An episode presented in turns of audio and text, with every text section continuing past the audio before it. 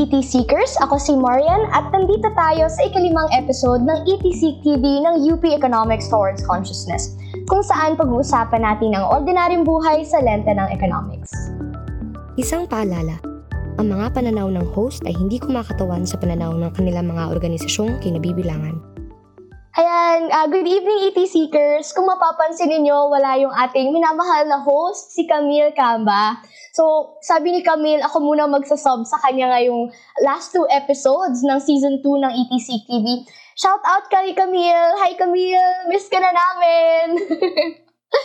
okay, so nung nakaraang dalawang episodes, tinalakay natin ang kahalagahan ng pagpapabakuna para bumalik na sa normalang bansa at syempre ang hinalaman nito sa economics at sa kabuhayan ng mga ordinaryong Pilipino.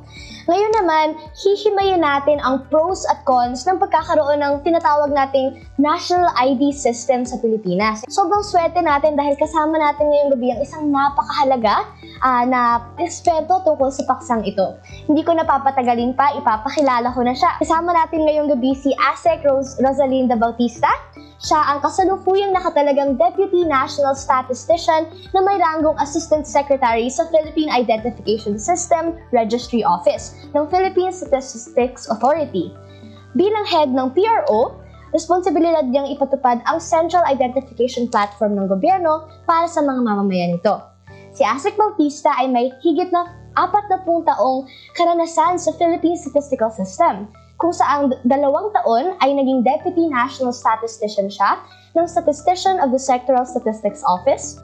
Labing walong taon naman dito ay naging Regional Director siya ng PSA sa Calabarzon at NCR.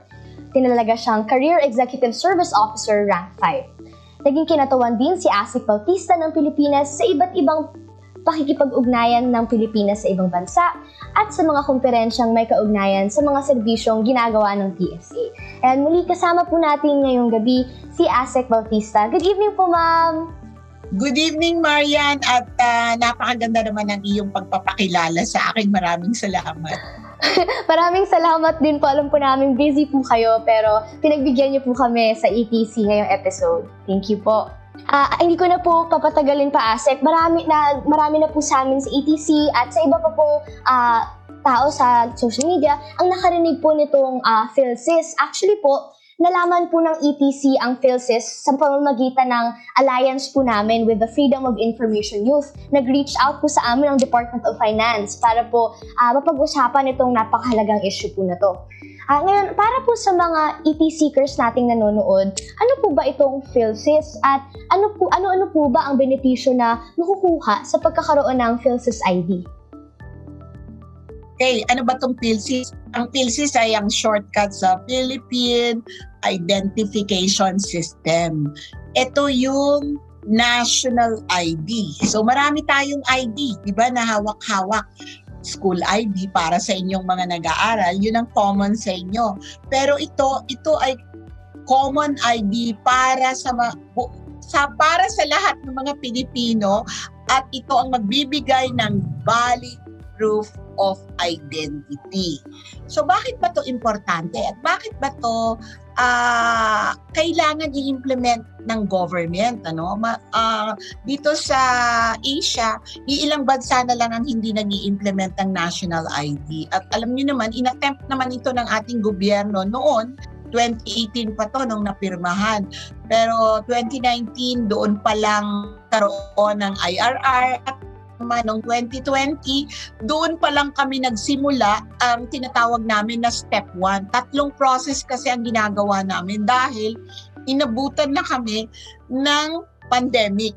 So, kailangan medyo magbago yung aming pag-implement. Step 1, ikaw ay kukuhanan, pupunta, may mga pumupunta sa mga bahay-bahay para kunin ang demographic characteristics. At pagkatapos ng demographic, makuha ang iyong demographic characteristics, bibigyan ka ng schedule para makapumunta sa registration center para sa iyong capture of your biometric information. Yun naman. Pagdating ng step 3, ito naman ay yung pagbigay na namin o pag-generate ng PhilSys number at pag-deliver ng card doon sa owner.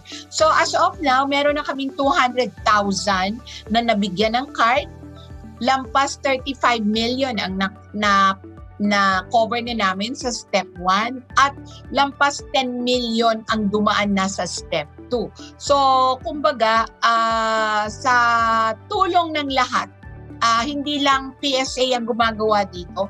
Marami kaming ahensya at kasama isa sa mga kasama namin ay ang DOF na tumutulong.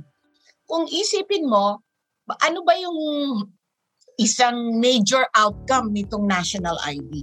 Alam naman natin na yung mga ordinaryo or mas marami sigurong mamamayan, ang marami ng ID sa kanilang mga wallet, 'di ba? Sinasabi nga nila, ang dami-daming ID pag nanghingi ka. Pero para sa ating mga low income families, marami sa kanila ang hindi makapagbukas ng bank accounts dahil hahanapan sila ng dalawang government issued ID. At bakit uh, kaya ang naging priority ng national ID ay unahin ang ating mga low-income families. Parang sila ay makapagbukas ng bank account. At doon sa aming mga step 2 registration centers, nakipag-collocate sa amin ang land bank. Kaya marami na rin nabigyan ng transaction accounts ang uh, na mga nag-avail ng national ID. So, sa mga panahon na to, alam mong importante ang national ID dahil doon dadaloy yung yung mga sa mga financial institutions dadaloy yung tulong ng ating gobyerno para mga low income families. So magagawa natin ito ng maayos, efficient, transparent with the help of the national ID. At uh, actually tinitingnan din na yung national ID ay uh, makakatulong dito sa pag-monitor ng vaccination. At ang sinasabi nga nila, yung latest na nabasa ko lang sa dyaryo kanina, tinitignan na yung vaccination card ay magiging machine readable. So, kumbaga, parang parang ma-detect mo kung peke o hindi peke, di ba? And then syempre kailangan nun yung national ID na katapat niya. So napaka-importante ang national ID. At this time, siguro hindi pa masyadong nararamdaman. But we are already doing the use cases. Meron na kaming advisory sa different government agencies to already honor the national ID. Now, sinasabi natin na ang national ID ay voluntary. Hindi ito pipilitin kung ayaw mong uh, magparehistro. Pero ang sinasabi namin, kapag ikaw ay may, may national ID, mas madali ang pakikipag-transaction mo, hindi lang sa gobyerno, at pati sa mga private uh, institutions compared kung ikaw ay wala dahil syempre bubusisi pa sila sa iyong identity. Hmm, okay po. Actually po, naalala ko po, tama nga po, nung nag-briefing po kami kasama po ang Department of Finance, isa po yun talaga sa ina-advocate nila na um, mapapabilis po yung pagkuha ng um, ayuda uh, ng mga mahihirap sa pamamagitan po ng national ID dahil nga po, uh, tama po bang pagkakaintindi ko, Asik, na kapag meron ka na nung ID na yun, yun na lang ang ipepresenta mo para makagawa ng bank account, hindi na yung dalawang government ID. Actually, ang mangyayari, makakapag-open ka ang uh, usapan with the land bank, the MOA with the land bank is that magko-collocate sila. Ibig sabihin, doon sa registration center namin sa step 2, nandun din ang land bank booth na pwede kang mag-open ng bank account kung wala ka pang bank account. And we, we really want the low-income families na i-avail nila yun. Ah, okay po. So parang isahang proseso na po, diretsyo na po doon. Yes. Ah, okay. Actually, malaking bagay din po sa, lalo na po sa ETC, ina, tinatalakay po kasi talaga namin yung halaga ng economics sa ordinaryong buhay ng Pilipino. Kaya nga po kami may ganitong pod, uh, uh, podcast and video series. Kaya, uh, actually magandang ano nga po yun, argument na uh, isa po sa mga dahilan kung bakit marami pong nag-advocate nitong PhilSys ay para mas efficient yung sistema ng pagkuha ng uh, subsidies na uh, lalo na para sa mga nangangailangan itong SAP lalo na po ngayong pandemya. Ano po Tama, tama. Medyo sabi nila, nahuli nga daw yung national ID. Sabi namin, hindi ho nahuli yung national ID. Nauna lang yung COVID.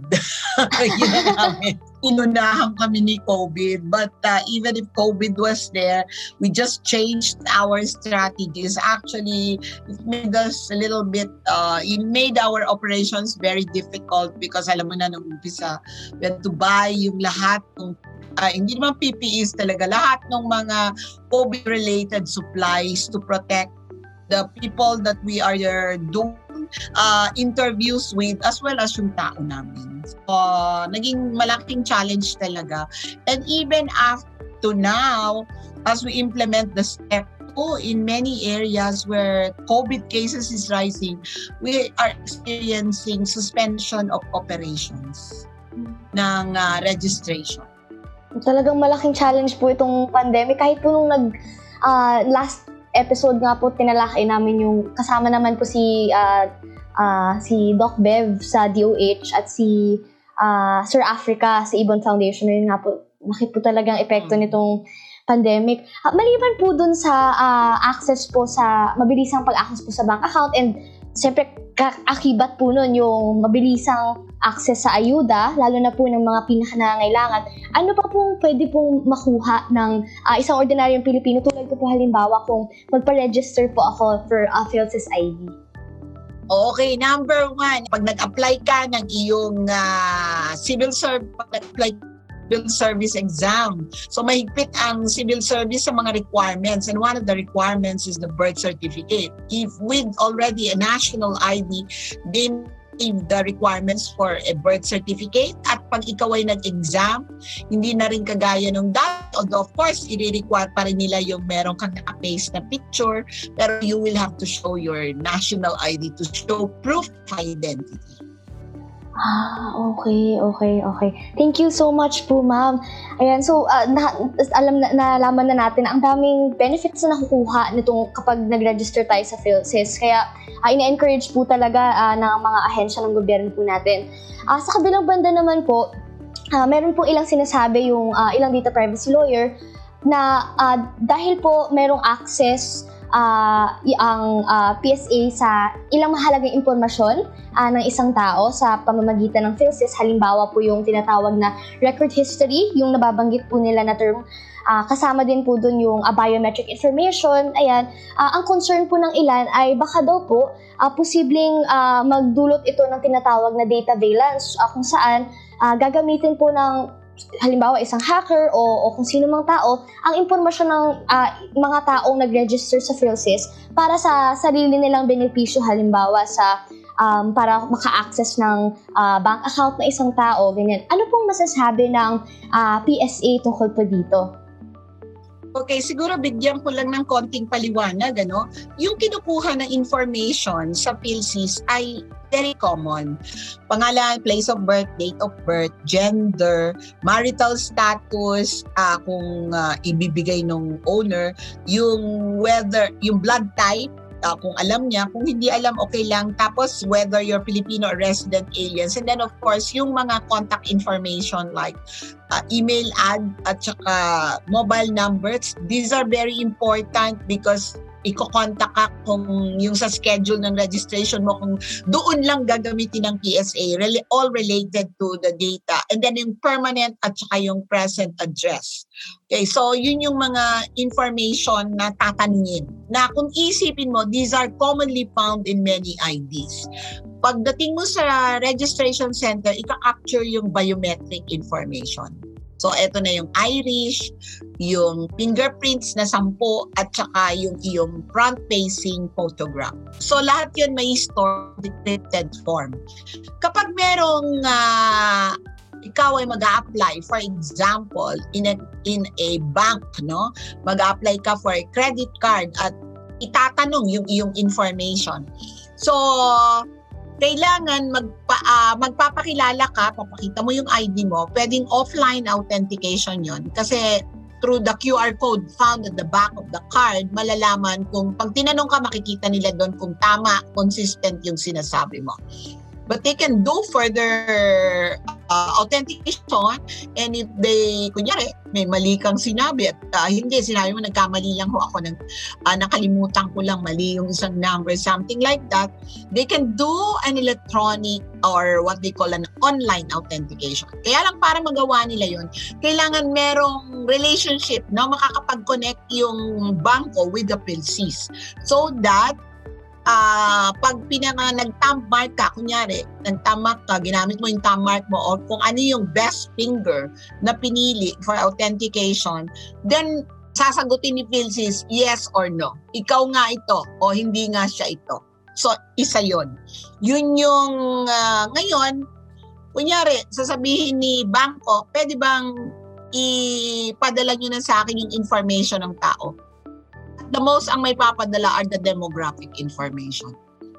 And the person has to consent, give a consent kung papayagan niyang ibigay yung information instead na isusupply niya at pipilapan niya. Other than that, uh, hindi ma hindi ay papakialaman ni Bilsis yung information na nandun sa kabilang ahensya. At hindi rin naman isusupply yung biometric information, hindi yon masisid doon sa ahensya na kausap. So wala silang makukuha information. Now we are saying na kapag nakipag-transaction ako with another institution, hindi gagamitin yung aking PhilSys number. Mag-generate ng panibagong number na tinatawag na tokenized number at yun yung malilink dun sa aking PhilSys number. So kung mahack man yung doon sa ahensya, hindi yung sa PhilSys, ano, hindi nila makikita yung PhilSys number niya. Kasi yung PhilSys number niya, yun ang mag-link to all the other information na meron siya sa PhilSys, including the biometric information. Kasi iba yung number na makikita nila doon. So that, that's the purpose why we, we are saying na dapat ang gamitin ay yung PCN or uh, a tokenized number by the agency. And uh, we are actually, as early as now, already doing pilot among itong mga agencies na we, we are encouraging and we are inviting to establish uh, MOA with us so that they can uh, make use of this and then derive the benefits from the use of the PhilSys ID. Kaya wala kang dapat ikatakot on your information that is stored with the PhilSys. Ah, okay po ma'am. Salamat po. Uh, so ito pong uh, mga bangko po na uh, partnered po with you, uh, ano rin po ito, kung, uh, so yung mga bangko lang po na merong access sa information ng PhilSys ay yung mga bangko na merong memorandum of agreement with uh, with PhilSys, with the PSA. At, uh, yes, and we are we are not limiting this to financial institution. In fact, we're doing already the pilot with uh, we are doing uh, our pilot agencies that of the DSWD. Eh. Kaya, kumbaga, sila din, even educational institutions will be partnering with us. Okay po. Thank you so much po. Ayan ngayon, oras na para sa eTweet C.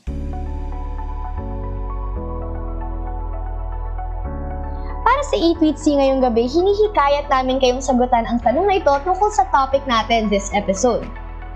Ano sa tingin ninyo ang step 2 ng registration sa PhilSys? Letter A. Pag-validate ng supporting documents at pagkolekta ng biometric information. Letter B pag-issue ng PhilSys number o PSN at PhilID, o letter C, pagkolekta ng demographic information ng registrant at pag-set ng appointment. Ayan, alam niyo ba ang sagot, ET Seekers? I-comment o i-tweet niyo na yan dito sa post natin at i-tag niyo kami gamit ang at UPETC sa Facebook o at UPETC 1979 sa Twitter. Pakinggan niyo rin ang podcast namin sa Spotify, Google Podcasts, Radio Public, Breaker, at Anchor.fm. I-check nyo lang ang link sa description. Ayan, so ngayong episode, natutunan natin, namin natin natutunan tungkol sa PhilSys na laman natin yung basics kung bakit mahalaga itong uh, pag-register sa uh, uh, para na, makakuha ng isang national ID. Uh, although hindi ito mandatory, ni-encourage ng uh, gobyerno natin na kumuha nito, lalo na yung uh, lower income families para mabilisan yung pagkuha po nila ng ayuda. At uh, talagang mahala- makikita natin dito yung uh, kumbaga aplikasyon ng economics no sa uh, sa ah, mga mahalagang pulisiya ng gobyerno tulad nitong PhilSys ah, dahil nga nakakatulong ito para mas efficient at mas mabilisan na makuha ng mga Pilipino yung ah, tulong na kinakailangan nila. At nalaman din natin, na, nabanggit din, natutunan ko rin po ngayon yung halaga nitong episode, ano nitong ah, issue tungkol sa ah, pri- da- ah, data privacy, posib- posibilidad ng data valence. Pero natutunan ko po ngayong episode na ah, talagang maliban sa merong ah, ah, safeguard sa batas ah, to ensure na hindi ito ma, ah, basta-bastang ba- mangyayari at talagang mapaparusahan yung makaka, kung sakaling magkaroon man ng ganitong pang-aabuso. Maliban po doon ay ah, meron tayong tinatawag na tama po ba ma'am, Ah, tokenized number po. Yes. So meron kasamang protection yung uh, when we tra- when we transact when the PhilSys would transact with an institution. Ang tawag pala nila doon ay data privacy by design. Okay po. Kasama yon sa requirement at mahigpit na requirement at hindi lang yon kasama namin sa council ano Ah, hindi lang DOF, ANEDA, Bangko Sentral but also the National Privacy Commission, the DICT. We also there's also an interagency on cybersecurity sa Office of the President that's also meet with us on a regular basis. Okay, thank you po ma'am. So, nala, so tama po, talagang itong design nitong Philsys ID hindi basta-basta may consultation with a lot of sectors, mga eksperto para masiguro itong data privacy ng mga tao. At ah, halimbawa, halimbawa nga po nung natalakay natin kanina ay yung ah, kapag mag ah, gagamitin yung Philsys information para i-verify kung is, yung isang tao yung may-ari ng bank ng isang bank account, hindi basta-bastang malilink ng hacker yung ah, bank account dun sa ah, biometric information from Philsys dahil nga po dun sa tinatawag na tokenized ah, ah, number. Ayan. Salamat po ma'am. Thank you so much po. Muli kasama ko po ngayong episode si Asek Rosalinda Bautista at ako si Marian Sasing, ang inyong kasama sa ETC TV kung saan pag-uusapan natin ang ordinaryong buhay sa lentad ng economics. Kita-kits sa next episode! Kung nagustuhan niyo ang episode na to, huwag kalimutang mag-subscribe sa ETC TV Podcast.